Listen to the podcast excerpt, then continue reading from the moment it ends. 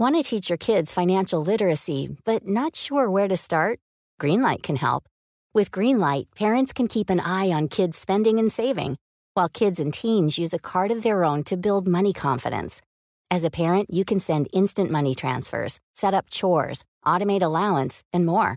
It's a convenient way to run your household, customized to your family's needs, and the easy way to raise financially smart kids. Get started with Greenlight today and get your first month free at greenlight.com slash ACAST. Hello, Kochie here. Before we get into this episode of The Call, I've got a favour to ask. The bigger the Ausbiz audience, the more we can invest in great content and keep providing quality investment ideas to you for free. If you could just take a minute of your time to leave a review of The Call in the Apple Podcast app, it'll help keep our tribe growing. And of course, don't forget to catch up with all the best interviews each day at ausbiz.com.au. Thanks for listening. Enjoy the call.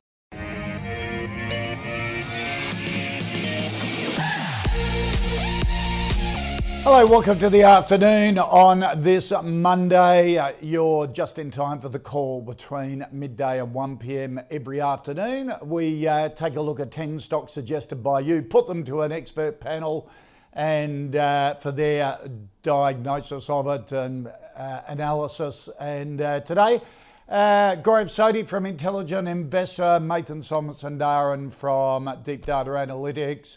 Afternoon to both of you. Welcome. Good to be here. Hi, guys. Good to be here. Yeah. Yeah, yeah. Well, I'm over the moon because just before I came on air, a mate of mine won a silver medal at the Paralympics. How good is that?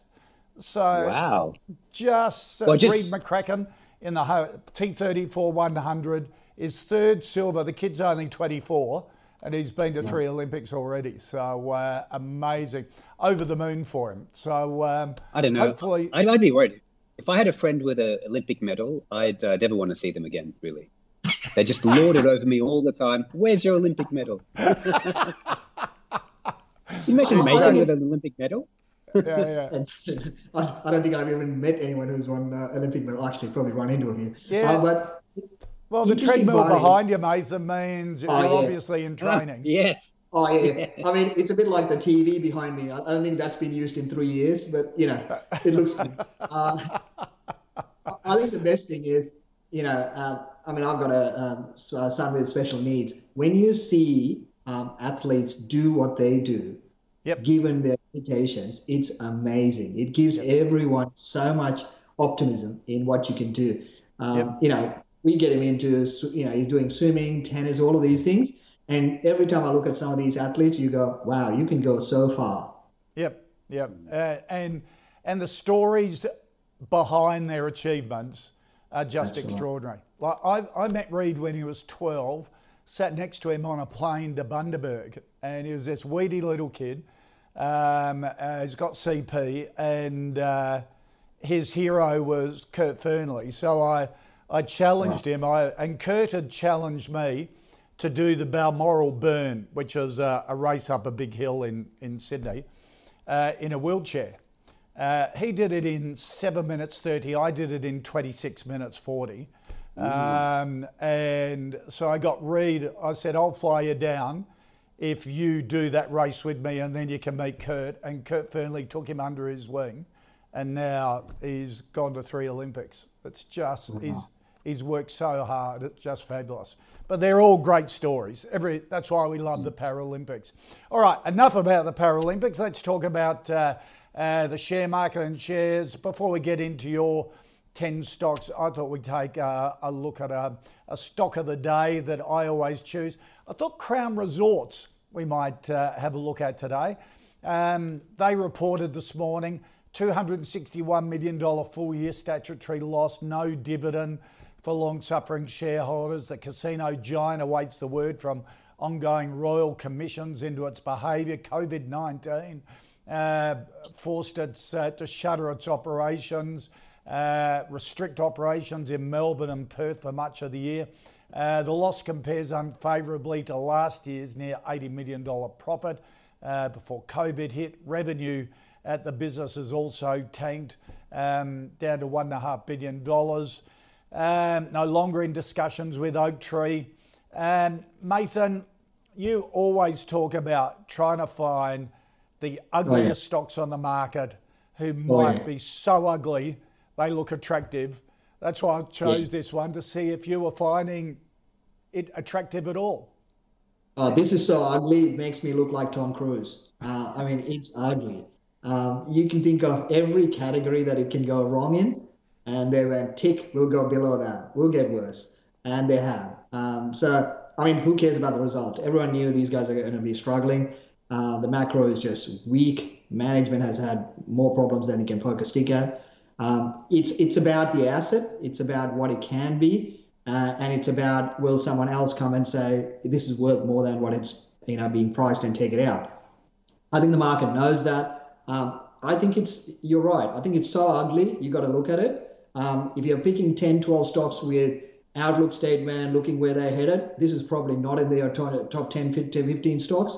But it's one of those stocks where I think it's so ugly and the asset is good enough and it employs so many people that it's going to be there. Maybe not as Crown, maybe something else, but at the end of the day, it's going to be around.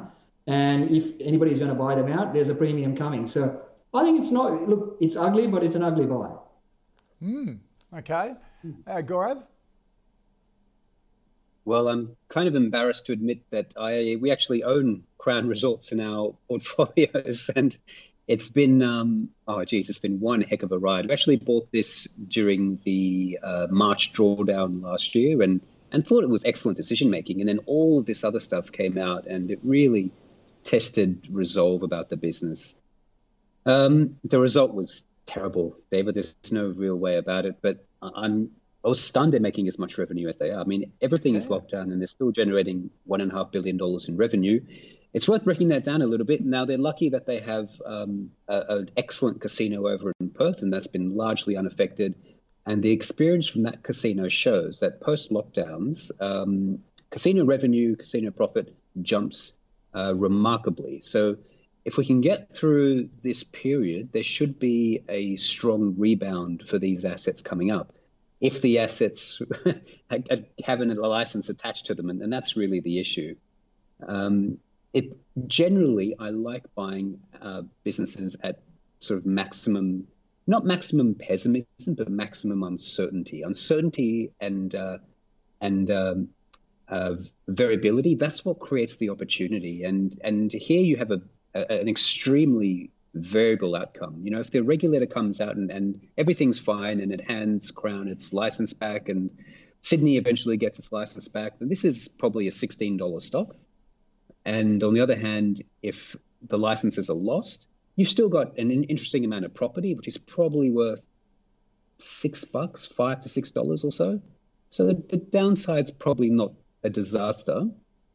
So look, on balance, I would agree. I, I think this is a buy too, um, but not a thumping buy. I think one could do better in the market than buying Crown today, but it, I think if you hold it over time, you probably do well.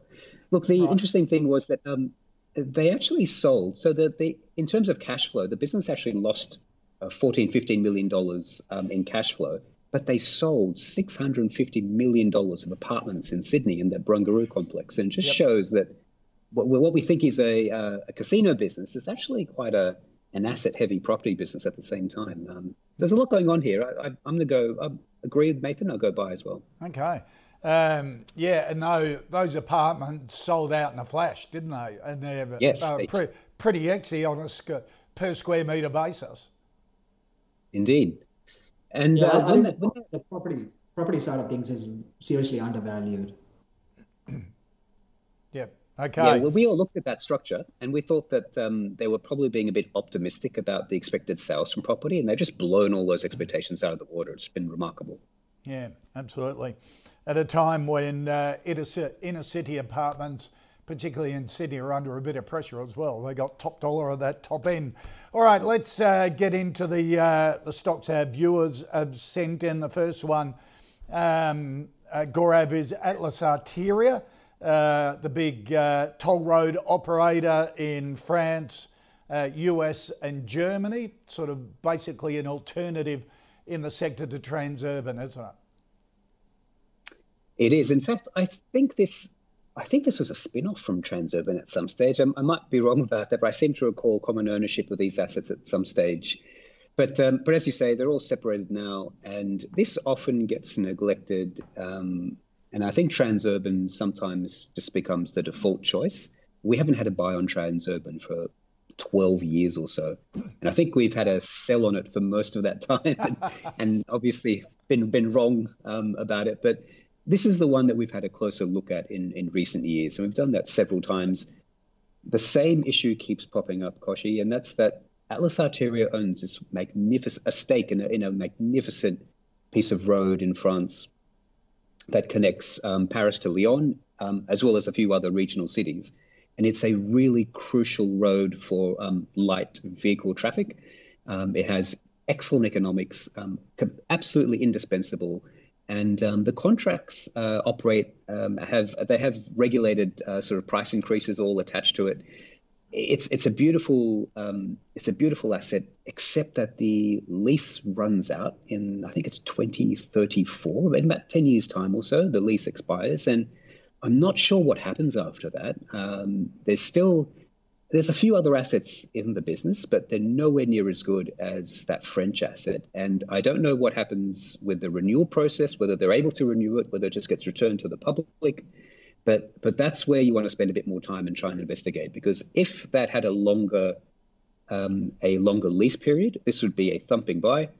Um, but without that longer lease period, I think it's mildly undervalued. I, I, reckon it's probably worth eight dollars a share or so, which is a little bit less than the current value. But again, look, it's I, I think there are probably better opportunities, and for okay. me, it's, it's just a hold for now. Mathan.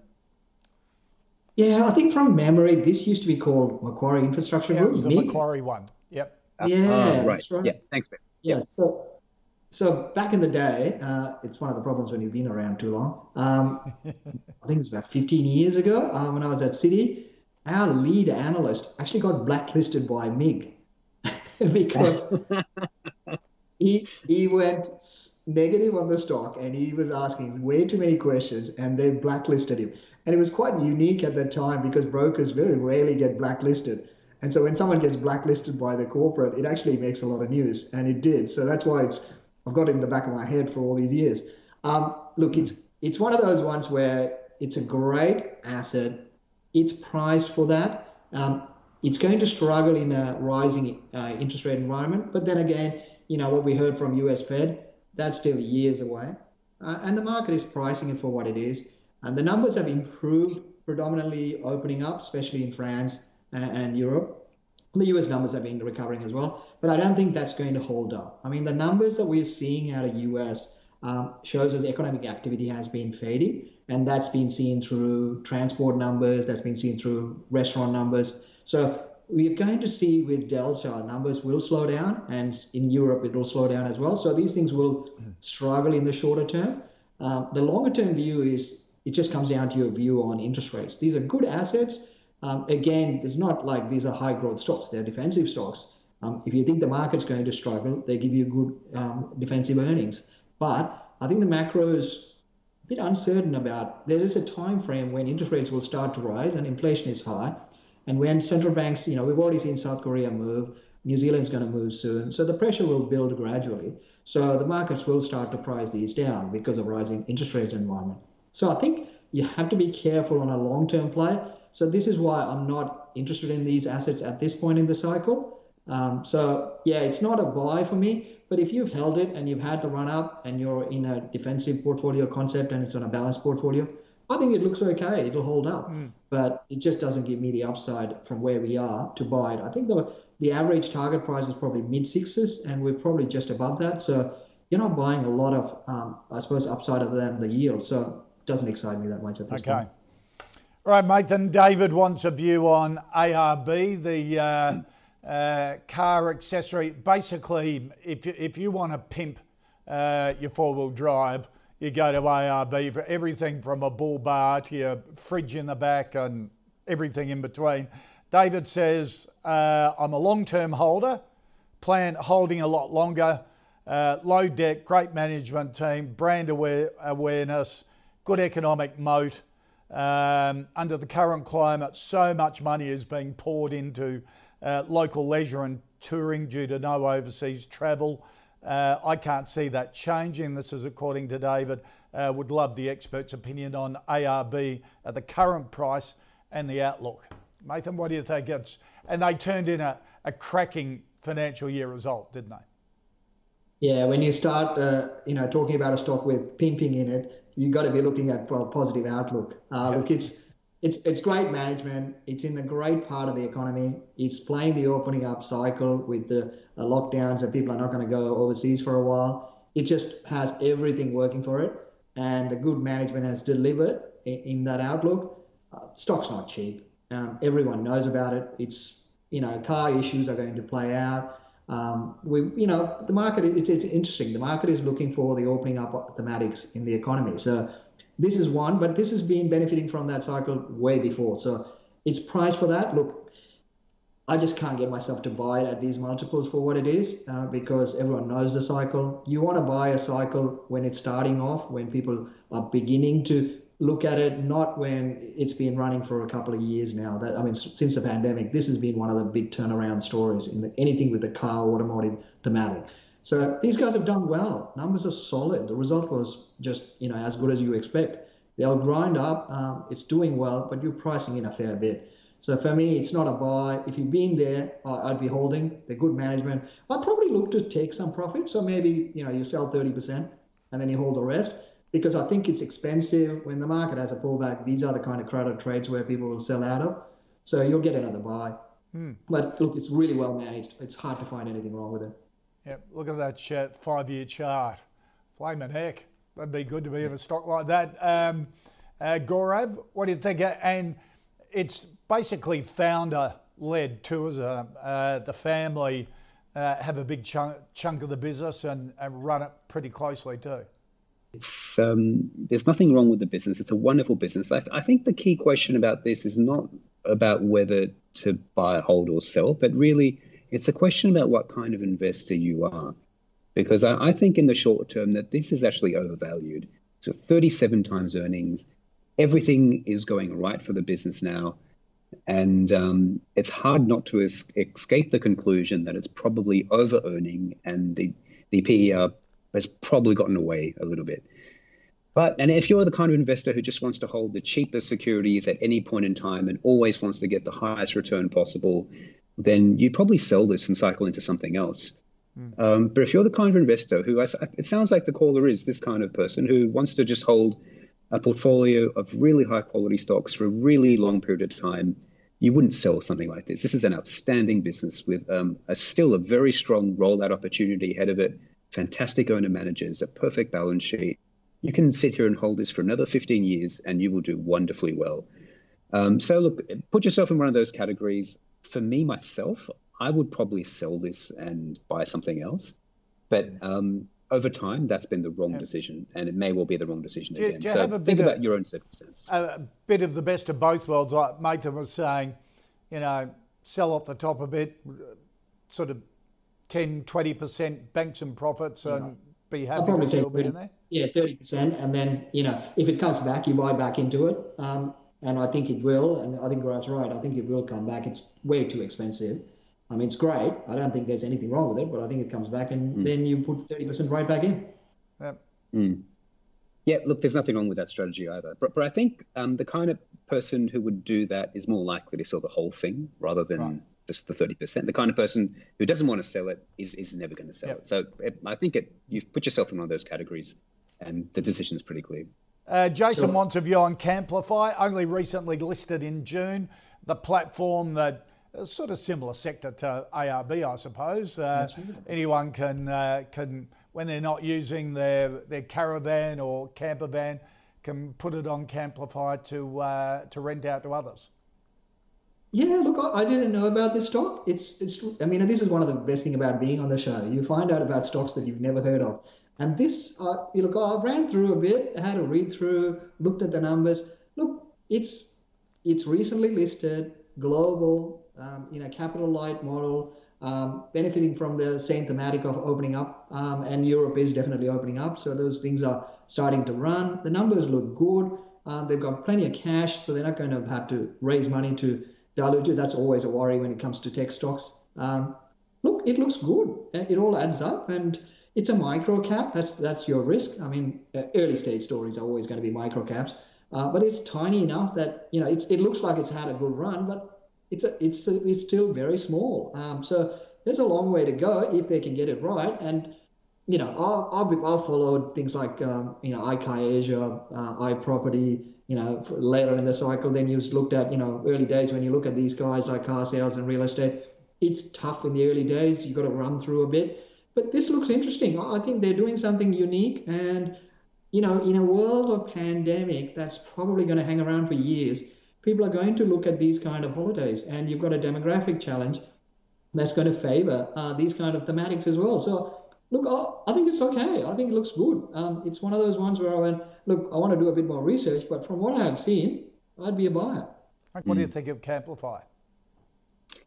Yeah, I'm glad someone brought this up. So actually, I actually own Camplify. Um, I own a small, a very small holding. It's far too small for us to cover at Intelligent Investor, and it's too small for our um, for our funds to to own. But this is a interesting little business. Uh, Mathan's probably gone through it already. Um. The best way to describe it is the it's an Airbnb for caravans. So it, it's a marketplace where people put their caravans up and they um, they can uh, people can um, lease them out um, directly with the owner through the marketplace. So they take a cut of the transactions just the same way as Airbnb does. Um, it's got it has competition. It's not in the same monopolistic position as Airbnb is, and this is a very small business and it's quite an early early stage. There are a couple of things to worry about for starters. One is that I think they've IPO'd too soon. I think they've taken advantage of strong conditions and IPO'd when the business probably isn't ready for it. And that, it concerns me a little bit that they weren't able to secure private capital, um, that they felt they had to go to the market and raise money. When I think this is a business that probably should be private and um, attract private capital at this stage of its development. Right. Uh, the other concern is, is that um, they're in three or four different markets and trying to grow aggressively at the, you know, in all these markets, which I think it can be done. It's a good strategy if it works, but it's a risky strategy and uh, it requires quite a bit of capital. So I, would say you, there's still a fair bit of capital raises to come for the company. Um, nowhere near close to making money. It's still really a concept, but it's a wonderful concept. It's a idea that solves a, a legitimate problem, and it is getting a lot of attention and a lot of market share in its own category. I, I think once lockdowns have eased a little bit, and you saw this in the UK business, um, caravans uh, bounce back extremely fast. They're attracting a lot of um, users on the platform, and I think that's a really good start. So for me, this is a, a speculative buy, but uh, this is this could easily fail and go to zero. Um, but if it works, I think this is a potential potential ten bagger. You know, this okay. is one of your stocks to change your life kind of thing. This is a high risk, high reward option, a small part of your portfolio spec buy. Okay, um, uh, hadn't heard of it, looked at the numbers, and um, had it as a buy, speculative buy as well. So interesting. Yeah. So do you want to change your mind now? No. Um, I'm, I'm thinking that. Mathan Ali wants a, a, view on Bega cheese, um, um, asking a reassessment after the recent results from the experts would be appreciated. Recent results, uh, what uh, revenue up 39%, uh, EBITDA up 38%. Um, took over uh, Lions Dairy and Drinks business, which pumped the revenue up. Yeah, look, I, I like the food thematic. Uh, we're in a reflation cycle, um, so th- there is the advantage. Um, I guess you've got to look at how the input costs and all that is playing out, and the result wasn't too bad. Uh, they have made decent acquisitions, um, so there's a few things to bed down, and that's been going through the result. Look, I, I actually don't mind it. It's it, it was a bit expensive. There was too much expectations built in, but it's had a decent pullback now, um, and you've had the results. So it's you know I, I guess you got the risk taken out of it. So it was expensive. It's not as expensive now, and you've had the results. So you're not going into an uncertain period. Um, and I like the fact that they they're doing you know number of areas where they've got the branding. And you know, if anything we've learned from A2 Milk is when it's working, you want to be there with the guy with the margin, and that's the guy with the brand. And Bega is doing that. So in that context, I like what they're doing. Um, and you know, if they can get all the acquisitions better down well and executing, I think this can do a decent run up. So I don't mind it. I actually think it, it adds up well, and you know, the thematics that we like, it kind of fits into that. So I'm a buyer here. Okay, go ahead. I feel much better now because we're back to disagreeing. So that's uh, that's this is our our sweet spot. um, look, in Mathan's defense, this is actually a much improved business. When this first listed, um, oh, a long time ago now, I think we're we're close to eight years or so. Um, but when it first listed, it was a awful business. It was a processing business that didn't even have its own brand, and uh, a lot of its um, suppliers or customers, sorry, actually um, actually took all the, the value from the in the profit chain. Uh, and, and this was a, a low margin, low cap return on capital, poor quality business. Now, through I would say pretty astute management, they've actually taken control of a lot of brands, um, and it's a better quality business, but it's not quite a good quality business. The brands that they own uh, are decent, and they have uh, fair market shares. They're particularly strong in things like yogurt and cheese, and we all know about the peanut butter and Vegemite. Um, and that's good. I mean, this is a much better business than it was. But when you stop comparing it to what it used to be and start comparing it um, to other businesses and, and just on a on a standalone basis, this is probably still a bit below average. The returns on capital haven't really improved all that much. They're probably a bit below average. It could just be the numbers cycling through. You know, it's changed a fair bit. So perhaps it needs more time to settle down. Um, but I don't really see the impetus to start buying it now. Um, I don't think it's ever been easier to start a new supermarket brand than it has, has than it is now, and you can just see all these new brands appearing overseas. The old Unilevers and Procter and Gamble's are getting um, disrupted and have lost heaps, billions of dollars, tens of billions of dollars worth of value because of these new startups and new channels um, available for marketing. So it's it's a super competitive industry, and the supermarkets don't let their suppliers make a lot of money. So the, it's better than it was, but still not very good. Um, okay. At best, this is a hold, but for me, I'd probably sell. Okay.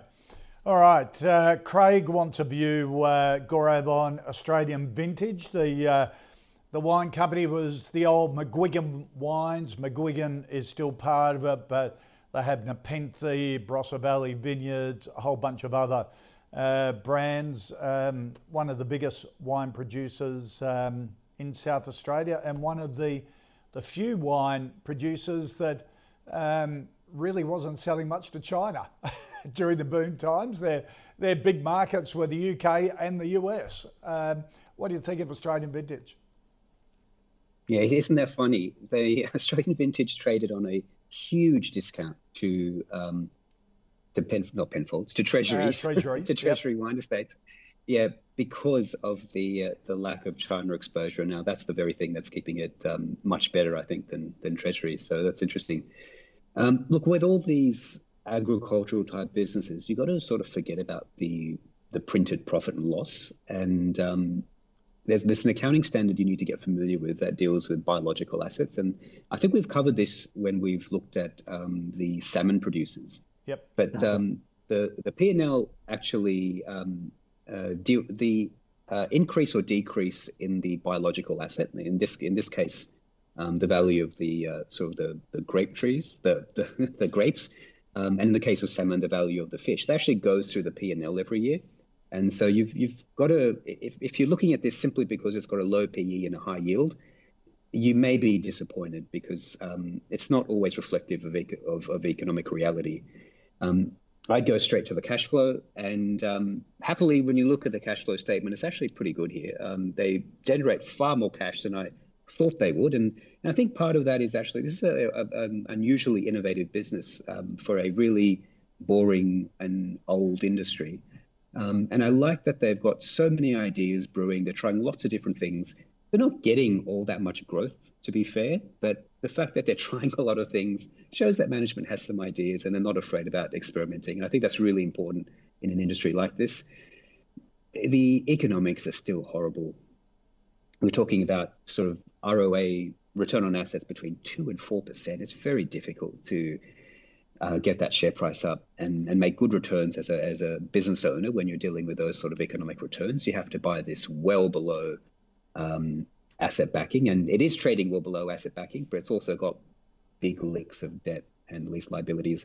Look, uh, this is a well managed business. It's not terrible. Um, it, it is cheap, but it deserves to be.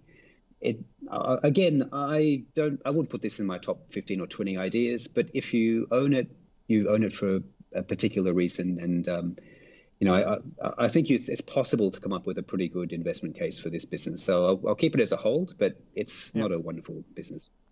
Uh, Mathan, the other thing, the um, uh, they brought in a new chief executive two years ago from an international dairy group that's who's sort of shaken up their marketing a bit, but um, it's also the value of their stock apparently is a huge determinant of the company as well.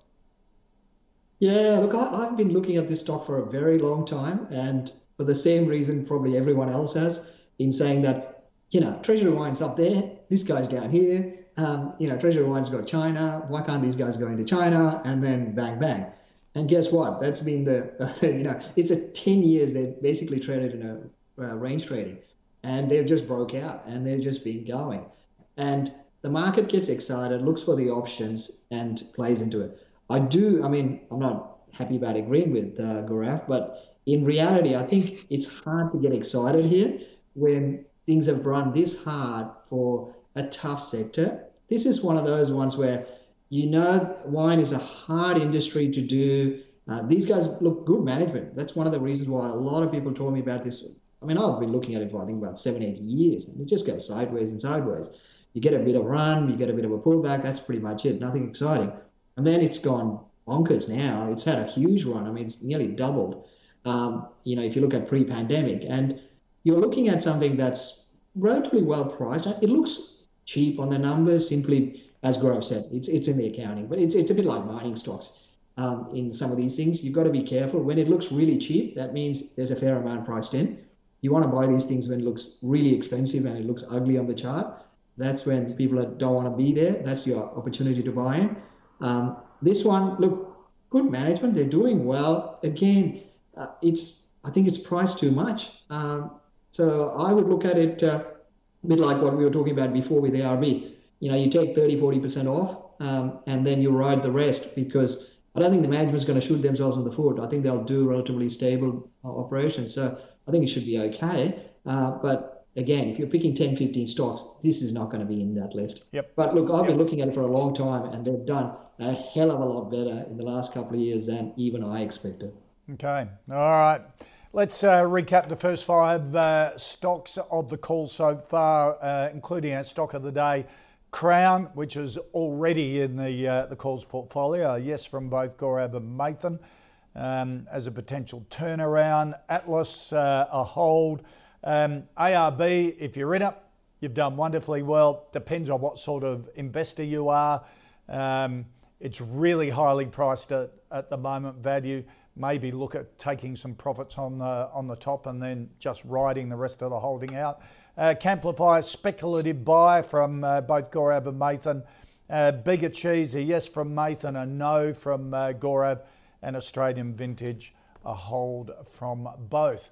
Um, here on the, uh, the call, we've been tracking our own uh, fantasy portfolio since 1st uh, of July last year, thanks to our partner NabTrade. Any stocks that gets two, two thumbs up from the panel goes into the portfolio. If it comes up again, like Crown did, uh, it stays in there. They get two thumbs up or a uh, or a hold. If we look at uh, how we've been doing in the fantasy portfolio for the week, up two and a quarter percent. For the month, about two and a half. And since the first of July um, last month, up four percent. And uh, since the first of July 2020 um, it, uh, the portfolio is up just over 40%. Taking a look at some of the stocks recently added uh, ReadyTech Holdings, Unity, Beacon Lighting, uh, Macquarie Telecom, MSL Solutions. Some of the stocks removed Appen, Flight Centre, and the uh, uh, Vanguard uh, Value Equity Active ETF and Western Areas. If you want to take a look at all the stocks in the calls portfolio, head to ausbiz.co forward slash portfolio. And uh, time's running out. If you want to enter our subscription competition, if you know someone who would love what we do here at Ausbiz, now's the time to let them know. For each friend you uh, get to join Ausbiz, uh, you both get an entry into our prize pool draw. Six prizes worth about 10 grand, including a $5,000 self wealth trading account.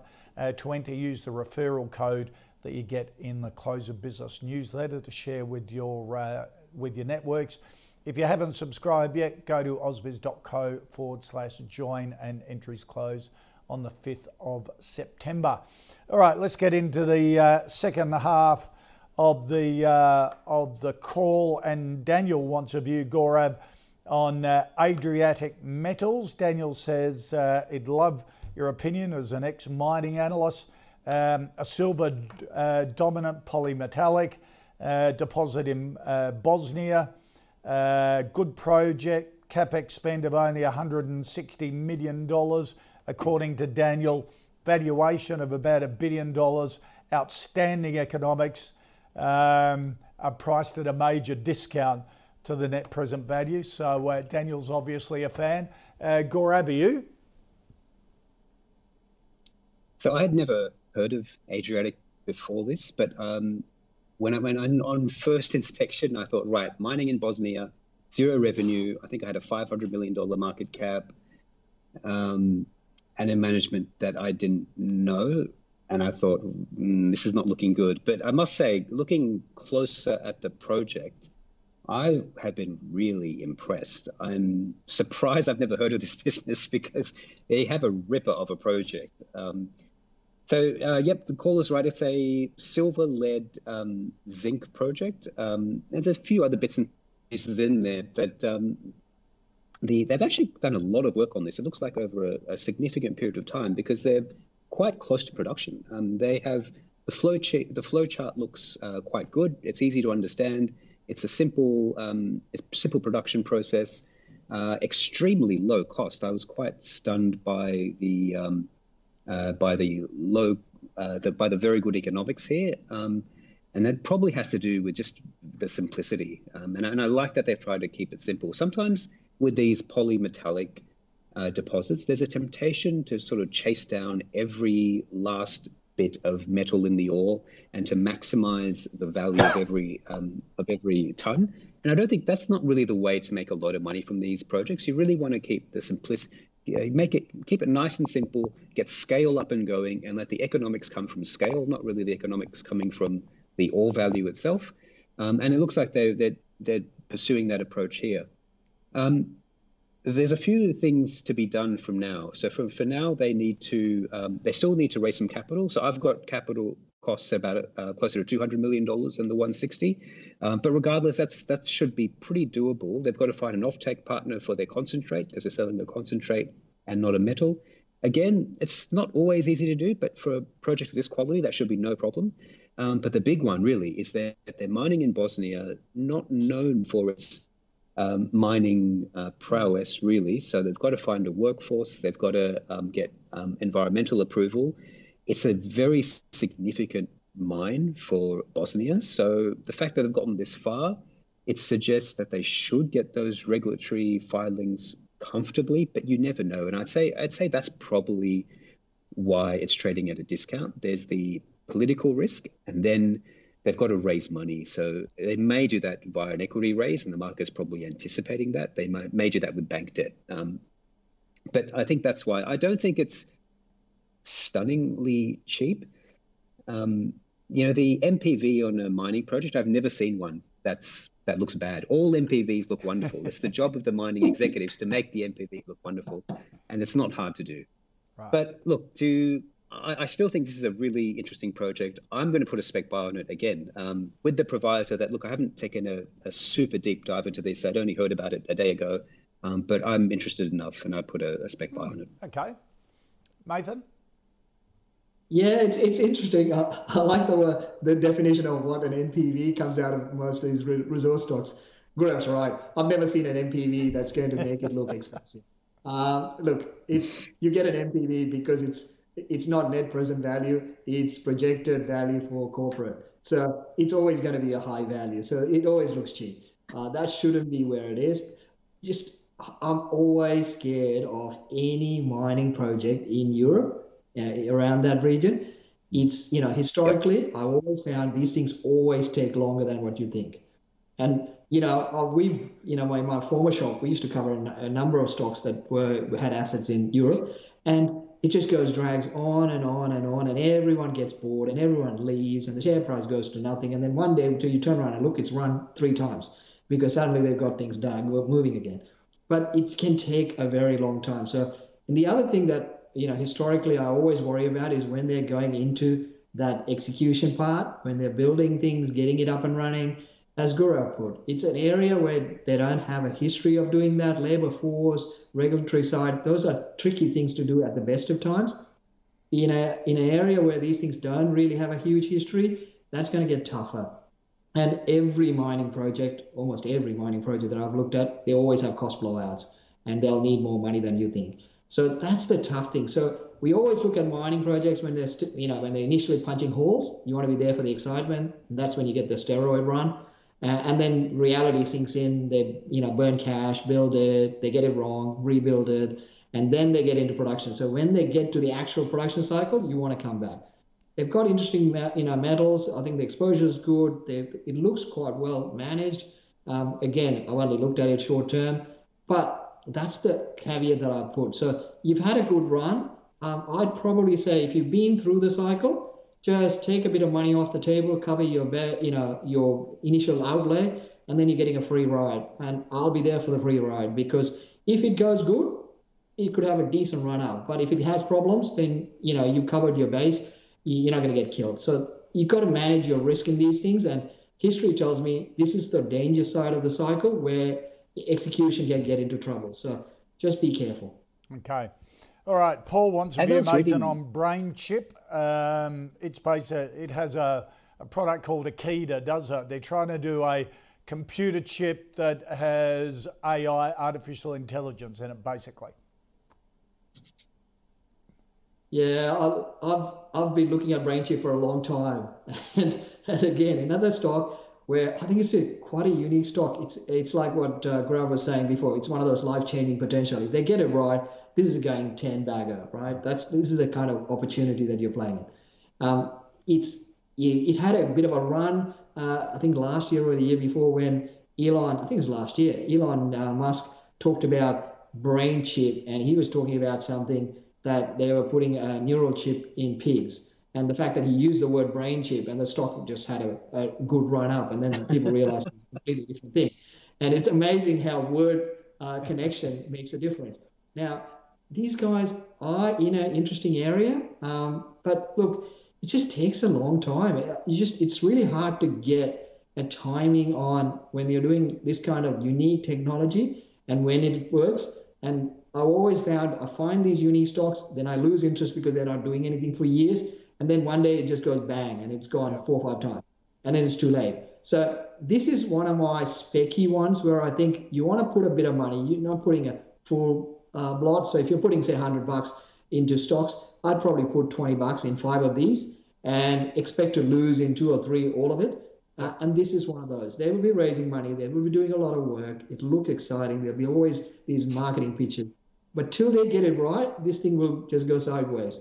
So, but it's got that blue sky play. I mean, if you think about future AI technology, look, you've got to go there. Everyone's at it.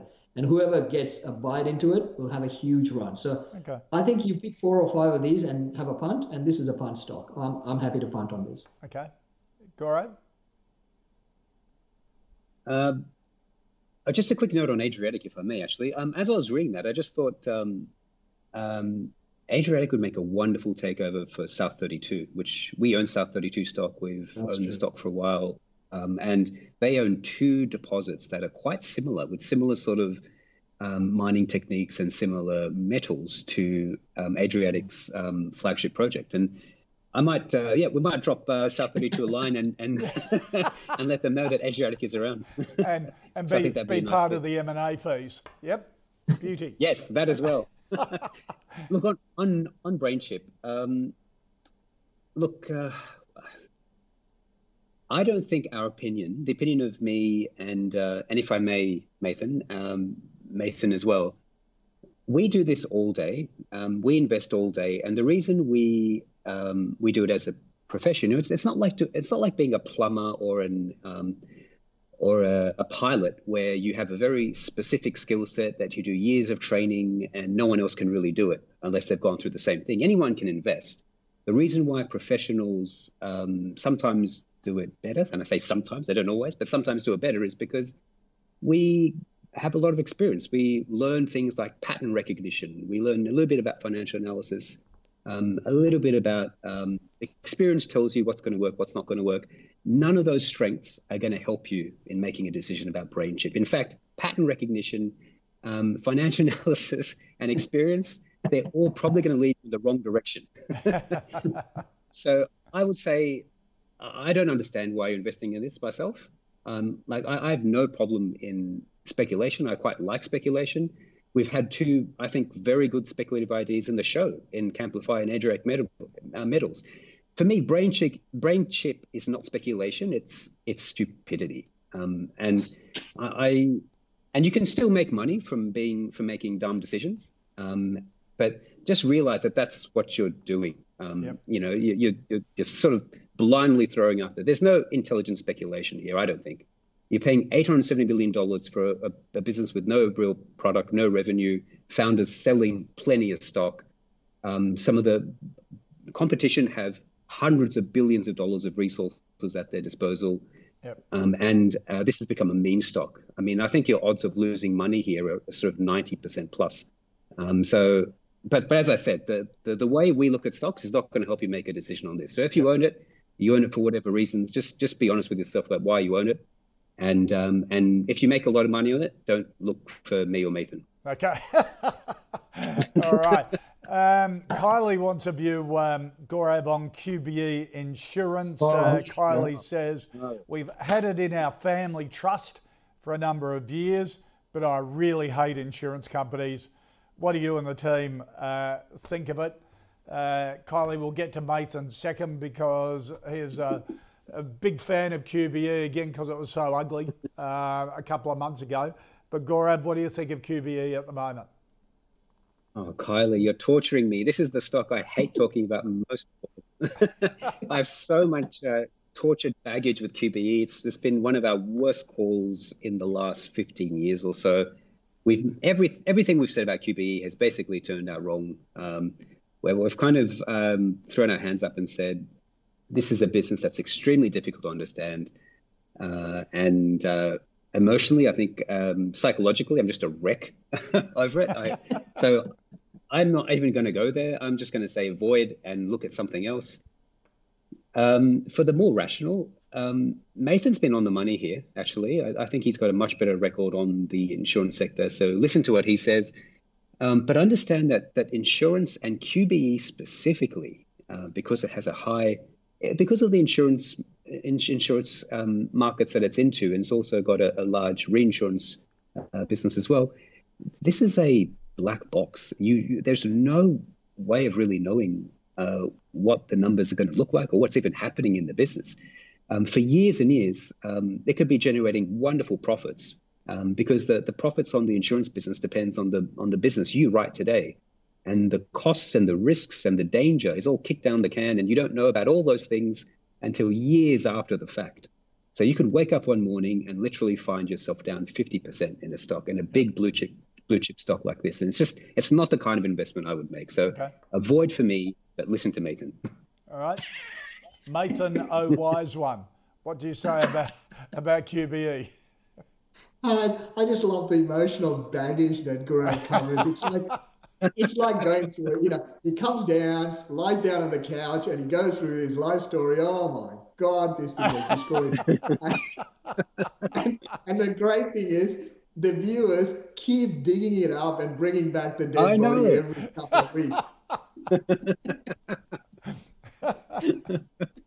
and I'm sure he's going to go. He's going to have a good long shower and to calm himself after the show. Uh, we, we've been on the thematic of the insurance stock on a number of uh, dynamics. One being uh, financials were overvalued, especially the banks uh, and asset managers as well. So we, we looked at it and said, well, look, fund managers have to keep certain amount of funds in financials. And so insurance became the ugly duckling. And then you got the rising premium cycle, and then you got the yields recovering cycle. All of that kind of played into it. So yes, QBE is uh, one of those ones where you buy, and you know I always say these, there are certain stocks that you know you're going to wake up every six months and find a dead body. QBE is one of those. Um, it used to be back in the day. This is pre-GFC. This used to come out with upgrade after upgrade. It was managed so well. I'll put it more bluntly the numbers were massaged so well, you got upgrades every time. it was just a great stock. It was one of those, they brought in the, you know, this is what uh, we were looking at. It was one of those classic case studies. They did so well till it all fell, uh, went back backwards and completely collapsed. And since then, it's been one of those up and down choppy stocks. And I can see why Gaurav hates it. It's actually funny, but I always tell him, and it, this probably blows his mind every time, that when this thing gets to single digit, you buy it because on the valuations, that's where the support is. And it's funny how statistically, if you buy it with a nine in front of it or eight in front of it, you always get a run to above 10, 11, around 12. And we've done that. Uh, we kind of broke out around May, June from memory, and it's had this run. It's gone to 12, 13.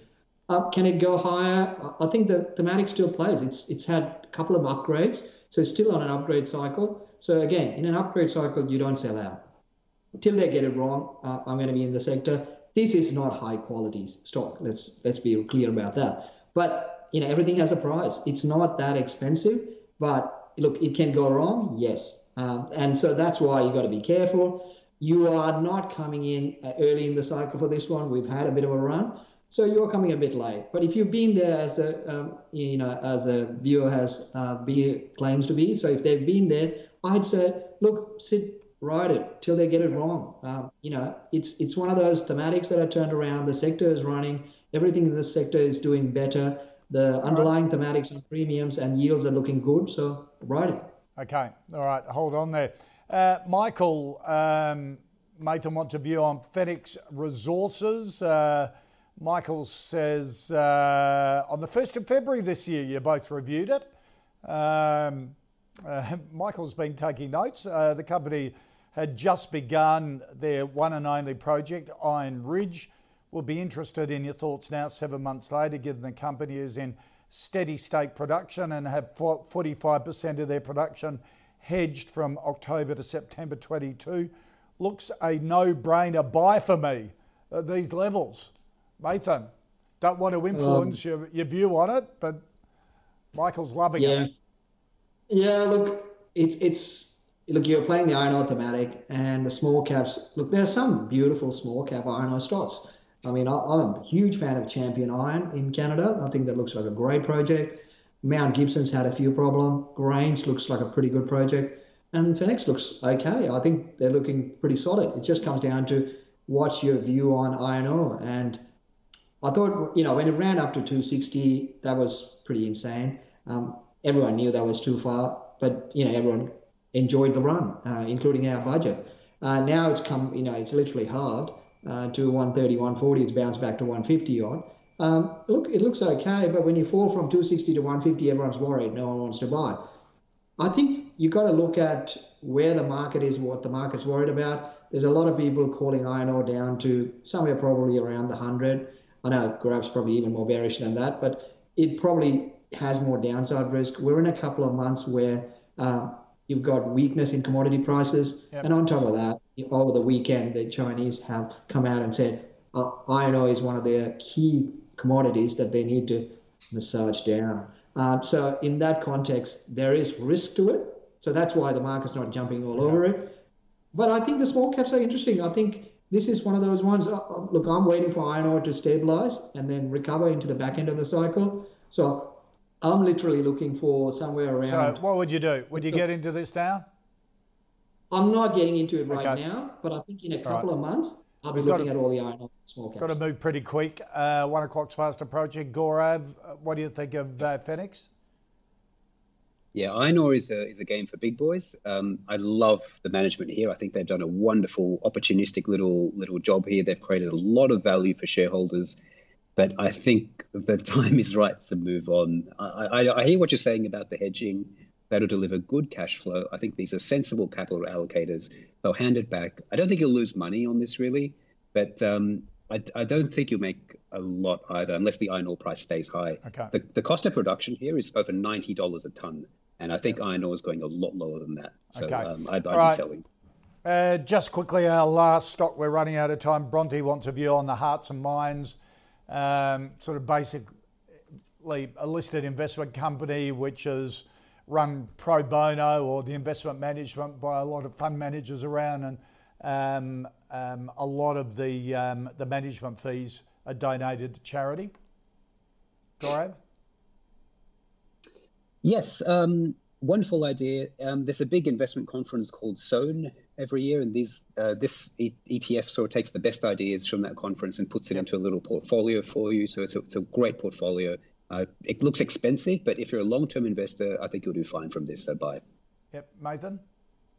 Yeah, if you're a long-term player, I think you can put uh, this as one of your options, and it'll do relatively well. But you got to think in the last 12 months, it's pretty much gone sideways. So for me, I'm looking at it going. If you're picking 10 to 15 stocks, this is not in there. But long-term players, this is one of those. Okay. All right, Gaurav Sodhi from Intelligent Investor. Always great to catch up, mate. Mathan Somasundaram from Deep Data. Great to see you too. Have a good week, guys. Uh, let's just Thanks, recap the final five stocks. Um, uh, Adriatic, a speculative buy from uh, from Gaurav. Mathan a hold, maybe uh, take some profits on it. Uh, BrainChip is a punt from uh, Mathan. Gaurav wouldn't be in it. QBE a hold from Mathan, a no from Gaurav. Fenix Resources uh, a no from both, and Hearts and Minds a long, if you're a long time, long-term investor, uh, may be worth looking at. Um, that's our show for today. If you'd like us to look at any stocks, put them in an email to call at ausbiz.com.au or tweet us using the at ausbiztv handle. Uh, see all the stocks in the calls portfolio at ausbiz.co forward slash portfolio. I will see you tomorrow, midday, for another look at the call.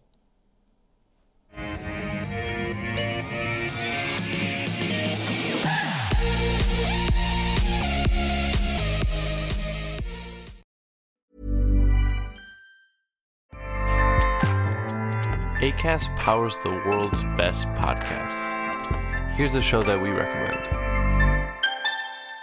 The Real Housewives is a guilty pleasure for most, but if you're looking to not feel guilty about that pleasure, tune in to Everything Iconic with me, Danny Pellegrino, where I break down all the messy moments and behind the scenes antics of Bravo's popular franchise. And on Everything Iconic, I also interview celebrity guests like Kelly Ripa, Keke Palmer, Drew Barrymore, Cameron Diaz, and more about their guilty pleasures, their past work, and so much more. So if you're pop culture obsessed and find yourself watching way too much reality TV like me, tune in to Everything Iconic with Danny Pellegrino wherever you listen to podcasts. ACAST helps creators launch, grow, and monetize their podcasts everywhere. ACAST.com.